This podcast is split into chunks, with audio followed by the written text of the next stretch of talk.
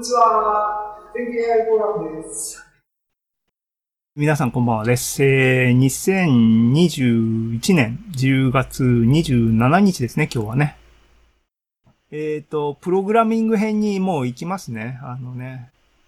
今日は行け、行けるところまで行って早く終わっても終わりにしちゃいましょう。っていうか、あ、えー、YouTube の今ね、Watching Now が3から4に上がりました。わいわい。自分閉じましたよ。ん閉じましたよ、さっき。開いてたじゃあ実質2人増えたってこと？だと思います。まあ、まあ、あのね、あの、そんなことで、キャーキャー言って一喜一憂しててもしょうがないですが、こんばんは、あの、こんばんは、あの、ぜひ、YouTube、あ、減った。YouTube コメントくださいね。あの、よろしくお願いします。あんまりやっぱり、みんなそっと、ね、ロムって、あのね、昔言ったけどね、リードンリーメンバー、ね、あの、さりげなく、覗きたい人もいるんでしょうけどもね。はい。えっ、ー、と、論文を読むは終わったんだな。論文を読むは、終わったっていうか、これだけで終わったことにするのは、実は良くないんですけどね。良くないんで、じゃあ、読んだ結果、きちんと理解できてるのかどうか。コード書いてみろっていうのがいい検証になりますと。なりますね、と。実際になるんですよ。なので、あの、ちょっと、コーディングっていうセンスでですね、あの、今読んだ論文を振り返ってみますっていう話に進みます。えー、どこまで説明できるのか、するのか、あ決めてませんが、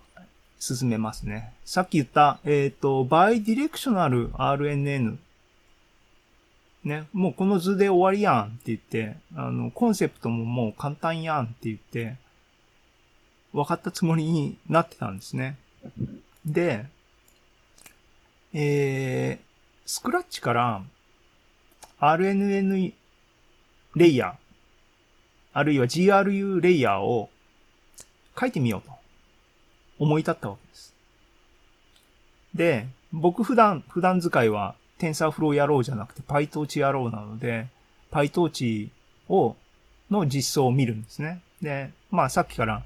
わーわー言って、言っているのは GRU の方なんで、それはまた後であれしますが、まず、RNN、一番簡単なね、あの、簡単なと、当たり、できて当たり前のところからまず確認するっていうのは、ね、あの、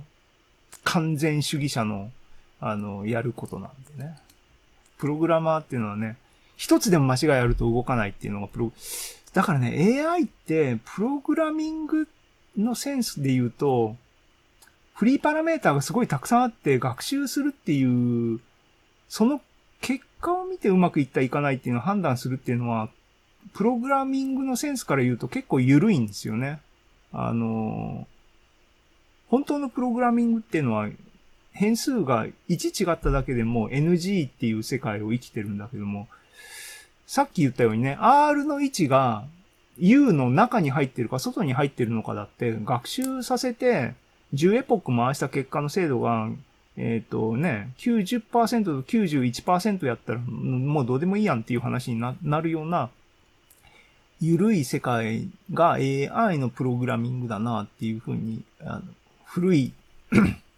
おじさんプログラマーは感じてしまうんですけどね。まあいいや。うんちくはいいと。で、えっ、ー、と、バイディレクショナル RNN を完全に理解しようが章になってるな。これ後で直さなきゃいけない。はい。理解したいっていうモチベーションのもとにやってますが、で、実際にですね、PyTorch の RNN の、え、ドキュメントを見ると、これドキュメントのページのスクショですけども、あの、これ見方が難しいかもしれないけども、これ中で切れてますけども、縦に読んで、終わったら右に飛んでくださいねっていう、そういう表現です。あのね、漫画の読み方みたい、あの、みたいななんか難しいかもしれない。ここ、スクショをパシャパシャって撮ったやつを、あの、ここ HTML に貼り付けてんで、まあ、めんどくさいんで、見た目あんま気にしないんでこうなってるだけです。が、えっ、とですね、見てわかるように、えっ、と、PyTorch で RNN を使おうと思ったら、もう、あの、インプットサイズを指定して、ヒドゥンレイヤーのサイズ、ユニットサイズの個数を入れて、えっ、ー、と、えっ、ー、と、レイヤー何段スタックするかっていうのを与えて、しかも、 bidirectional にしたかったら、 bidirectional オプションを true にすれば、もう作ってくれるわけですよ。論文を読んだりとか、実装でこのパラメータはどういう風に実装するんだろうとか悩む必要なく、もうペッペッペッペッ頭使わないで、もう RNN が作れる。幸せな時代なんですけども、言いたいのはですね、あの、 bidirectionalオンオフで、もう、こいつだけで作れるんで、これをリファレンスにして、RNN を自分がスクラッチで書いて、バイディレクショナルな実装をしたら、こいつと、1対1で比較して、ね、AI の緩い比較じゃなくて、プログラマー的なセンスで、行列とか出力されるベクトルの要素が全要素ガチで一致するかしないかっていうような比較のレベルができる環境があるので、よっしゃとやろうという話です。で、えっ、ー、と、もうちょっと敵を知りますね。敵っていうのかな。PyTorch は、この RNN っていうのは、もう上のレイヤーの、あの、実装なんですね。さっきも言ったように、えっ、ー、と、スタック積みたかったら、ナンバー、ナンバーオブレイヤーズに2とか3とか8とか好きな数入れりゃいいし、バイディレクショナルだってオンオフ入れられるわけですが、それの元になってる一番最小のユニットっていうのが、それもクラスになってます。それは RNN セルっていうクラスになってます。で、こいつは何を計算するかって言ったら、もう文字通り、一回、これを計算するわけですね。RNN。インプットが X で、 hidden state が H で、えっ、ー、と、線形変換ね、 feedforward network をそれぞれ課して、えー、えー、と、 activation が tanh になって、出力、 hidden state がアップデートされると。で、えっ、ー、と、見たらわかるように、ここには、インプットベクトル X のサイズ、次元と、hidden state、hidden ベクトルのサイズ。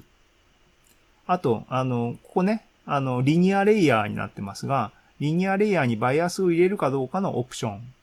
nonlinearity、ここ tanh が書いてありますが、 tanh 以外にも ReLU が使えるよっていうオプション。これだけ。なので、 bidirectional とか関係なく、もう文字通り式的にはこれを計算するっていう最小ユニットが提供されています。はい、わかりましたと。なので、えー、こういうのが正解ね。で、正解を再現するように、スクラッチから自分で書いてみようっていうのが、あの、宿題で、課題、自分に課した課題ですね。書いてみたと。myrnn セル書いてみた。ね。式はここに書いてある通りで、これを実装したと。まあ、ここ難しくはないですね。インターフェースも全部合わせて同じようにして、中の構造を、えっ、ー、と、自分の、あの、手で書いた。えっ、ー、と、U、W と U って書いてありますが、二つ行列を、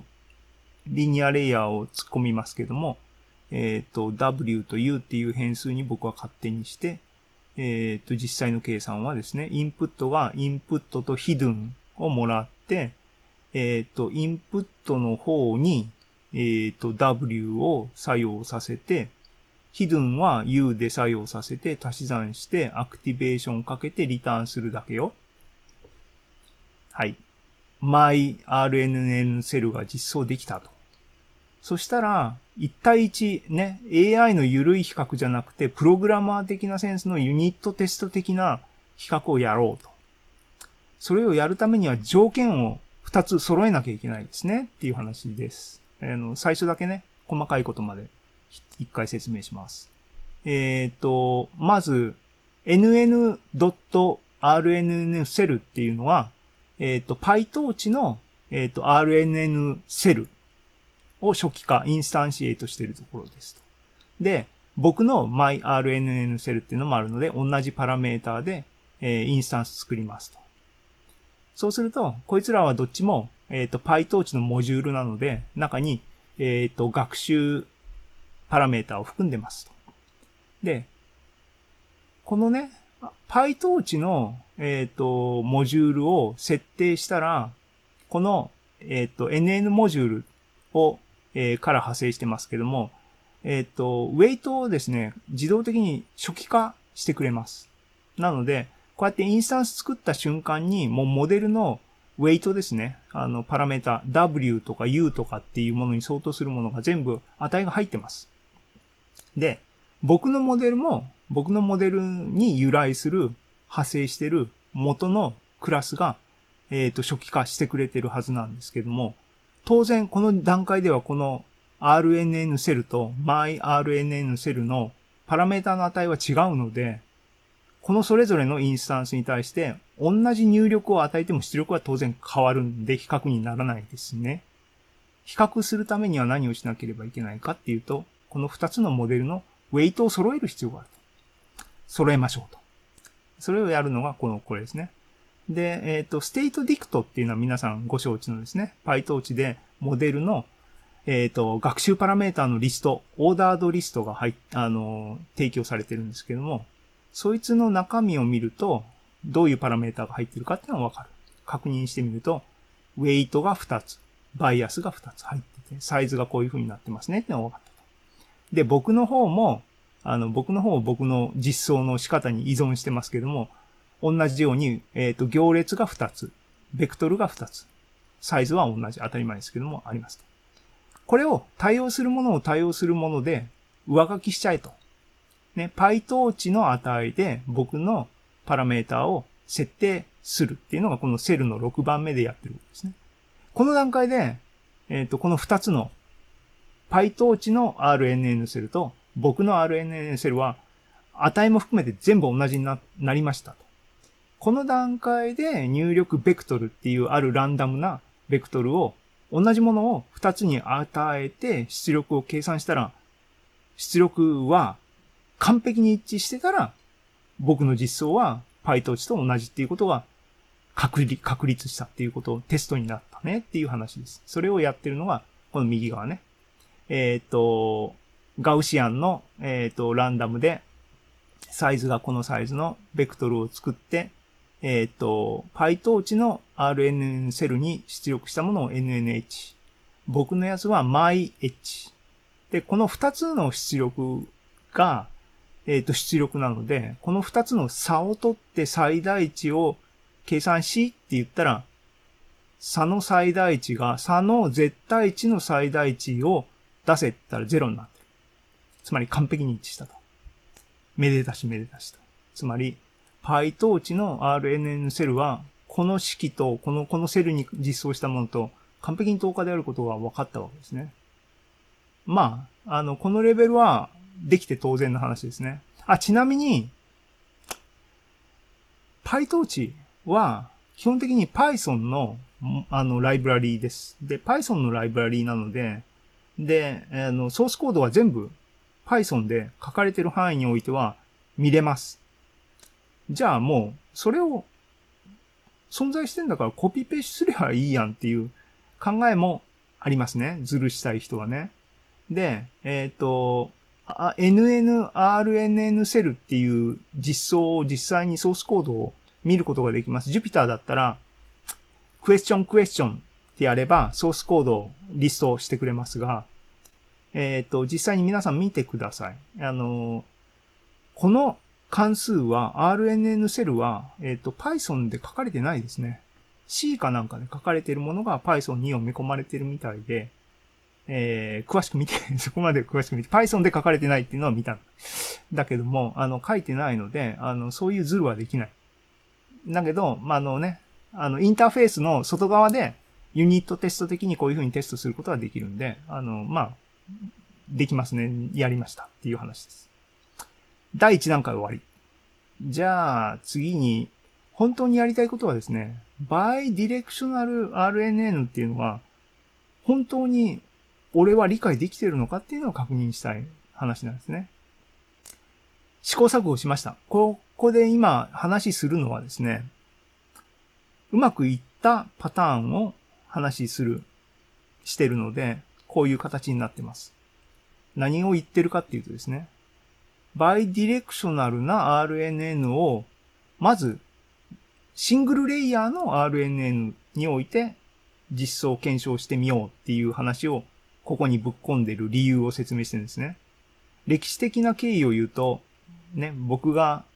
あの、これを検証しようと思った時にどういうふうに話を進めたかっていうことですけども、ね、RNN セルをまず実装するっていうのはやりました。この後、よっしゃと。まあ、ここできて当然なんで、次は、今言ったように、これの上のレイヤーのクラスであるところの RNN に、を実装して比較してやれと。そうすると、見てわかるように、まず、もう、もう、この時点で、バイディレクショナルも含んでるし、ナンバーオブレイヤーズもパラメーターとしてあるので、スタックしてる RNN っていうのがターゲットになるし、かつ、バイディレクショナルな RNN。ね、二つの拡張が行われてるわけですよ。で、これを最初からやろうと思って、うまくいかん、うまくいかんって言って、困った困った言って試行錯誤をやっていて、分かったと。まず、ね、 bidirectional を除いたやつは簡単にできたんですよ。まあ当たり前ですね。積めばいいだけの話ですからね。レイヤーをね。 bidirectional を true にしといて、 number of layer を2にしたら、なんかうまくいかない。っていうので、あの、分かったと。バイディレクショナルのシングルレイヤーね。n ナムレイヤーズイコール1っていうシチュエーションをまずターゲットに設定して、まずそこをクリアしようっていう風に至って、やっとできたっていうのが、あの、舞台裏の話で、今からその子のナンバーオブレイヤーズ1の場合の話をしますよっていう話にします。これは、あの、とにも、とりも直さずですね、この図を実装しましょうっていうことになってます。つまり、この図っていうのは、ね、 single layer になってますね。あの、二つありますけども、これって forward と backward、bidirectional なユニットが一層あるだけで、もうここが出力になってるっていうんで、この図は single layer の図になってますねっていう話です。で、もっと言うと混乱のもとはですね、っていうか僕の混乱のもとは、これをスタックするって言った時に、どうスタックするのって言って、僕はずっと暗黙のうちにね、この中身を一生懸命スタックしてた。だから、このフォワードとバックワードが交流なくスタックしてるのが最終的にガッチャンコするようなものを作ってたんでうまくいかなかったんですね。当たり前のことですね。分かってみればね。はい。えっ、ー、と、っていうので、まず、えっ、ー、と、シングルレイヤーの話をします。しますって言っても、こう、こう、こう、コードを書きましたっていう話ですね。これもうちょっとわかりやすく書くべきだったんですが、今話、言葉で喋った通りなんですが、もう、あの、パフォーマンスとか何も考えないで、今言ったように完璧に、正しい処理をするプログラムを再現したいっていう念頭がありますので、あの、すごい上調に、逆に言えば分かりやすく書いてるつもりですと。で、えっ、ー、と、MyRNN セルを使ってないな。まあいいや。それはいいんですが、やってることは、えっ、ー、と、バイディレクショナルなオプションが true か false かによって、で、まあ、 bidirectional true な場合は、えっ、ー、と、二つをもう独立に処理してます。えっ、ー、と、 underscore F っていうのがフォワードの普通の RNN で、 bidirectional が true の場合は、 underscore B っていうもう一個別の RNN を作っといて処理します。それを MyRNN1 っていうシングルレイヤーの1っていう意味で1って書いてますが、一段なので、この図のごとくですね。二つの、二つの RNN を、入力のシークエンスを、フォワードはそのままを与え、与えて、バックワードのやつは、もらったインプットのシーケンスをフリップしといて、普通に RNN に食わして、出力を時系列フリップしてますから、再フリップして、コンキャットして出力にするっていう風な処理をしてるだけなんですね。当たり前ですね。はい。それをプログラムで、えっ、と、間違いなく、しかし、えー読んでわかりやすく自分的にね、書いたものがこれですと。えっ、と、最後にコンキャットしてるのは、ここですね。えっ、と、HN、ヒドゥンの出力の方のやつを、フォワードとバックワードで、えっ、と、アンスクイズ、頭の次元をつけといて、えっ、と、キャットして、キャットしたやつをまた、スクイズしてるかな？してないかな？えっ、と、なんかね、次元の入れ替えとかを、えっ、と、PyTorch の、あの、やつに合わせるような形で、パーミュ、パーミュートしてますね。これって、ナンパイでいうところの、えっ、と、ナンパイはなんだっけ？トランスポーズか。なんかね、メソッド名統一してほしいね。まあいいですけども。はい。えっ、と、いうことで、今コンセプトで言ったように、シングルレイヤーの場合は、混乱しようがないですね。こういうふうに、えーやればいいと。トリッキーなのは、えっ、と、バックワードの方は、インプットシークエンスをひっくり返した出力をそのまますると時間が逆インデックスになってるんで、もう一回フリップして戻さないといけないねっていうところでしたね。はい。そうやって作ったやつを、あるパラメーターのもと、インスタンス作って、また同じようにね、あの、で、パラメーターを、二つの RNA、あ、じゃあ、PyTorch のモデルと、僕のモデルのウェイトを揃えて、同じランダムのベクトルを準備して、食わせて、えっ、と、出力を、差を取って最大値を計算しろっつったら、えーね、えっ、と、0、0、10のマイナス8乗、マイナス8乗。これいい感じですよね。つまり、実際の計算は、えっ、と、今、フロートで中は行われているはずなので、えーフロート、単精度、えー浮動小数点の有効桁がだいたい7、8桁なので、これはまさにドンピシャの、あの、精度がきちんと出ているなっていうのが確認できて、ああ、よっしゃよっしゃと。 single layer のところまで bidirectional は完璧に理解したと。でね。で、 bidirectional の multi-layer を、えっ、と、シングルレイヤーのモジュールを使って、あの、実装したのがこれです。すんげえ、なんかまた、長々と書いています。えーね。ハマったポイントは何か説明しておくと、まず、多層にするときは、一層目っていうのは、インプットベクトルの次元っていうのは、あの、インプットサイズっていう外から与えられてるサイズのベクトルがやってきます。で、一層目の出力は、ヒドゥンベクターのサイズが出力ベクトルになりますと。なので、スタックするときは、一層目は、えっ、と、一層目の入力を扱うところのウェイトの行列は、えー、正方行列じゃないんですね。えっ、と、インプットサイズが入力に入って出力はヒドゥンサイズの行列。だけど、2層目以降は、もう出力もヒドゥンサイズなので、ヒドゥンサイズからヒドゥンサイズを出すっていう形の正方行列の形になるので、えーっとですね、そこら辺の設定初期化の部分を、えーっと、配列を準備しといて、ナンバーレイヤーズでループを回して、初っ端のレイヤーの場合は、インプットサイズはインプットサイズ、ヒドゥンサイズはヒドゥンサイズ。でやりましょうね。で、えーっと、1じゃないやつは、これなんだ？ちょっと待って。ナンバー、あ、わかった。大まかに言うと、ナンバーオブレイヤーが、違う。一層目はだからインプットはインプットにしなきゃいけないねっていうことで、えっ、と、それ以外は、えっ、と、ヒドゥンサイズかけるヒドゥンサイズなんだけども、ヒドゥンサイズかけヒドゥンサイズなんだけども、バイディレクショナルだと、コンキャットしてるから、倍になるんですね。そこも注意して、あの、RNN ユニットを、あの、指定しなければいけないっていう注意点と、注意点と、注意点かな。んで、